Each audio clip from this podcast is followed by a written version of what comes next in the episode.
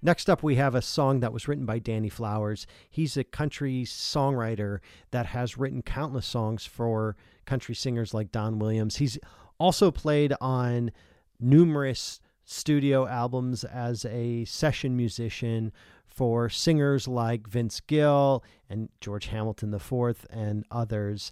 This next song that we're going to play is performed by Don Williams and made famous by Don Williams. It came out in 1990 and it captures a theme that we see so often in country music. It's all about our younger years and remembering the good old days from times gone by. This next song is called Back in My Younger Years, and it's performed by Don Williams.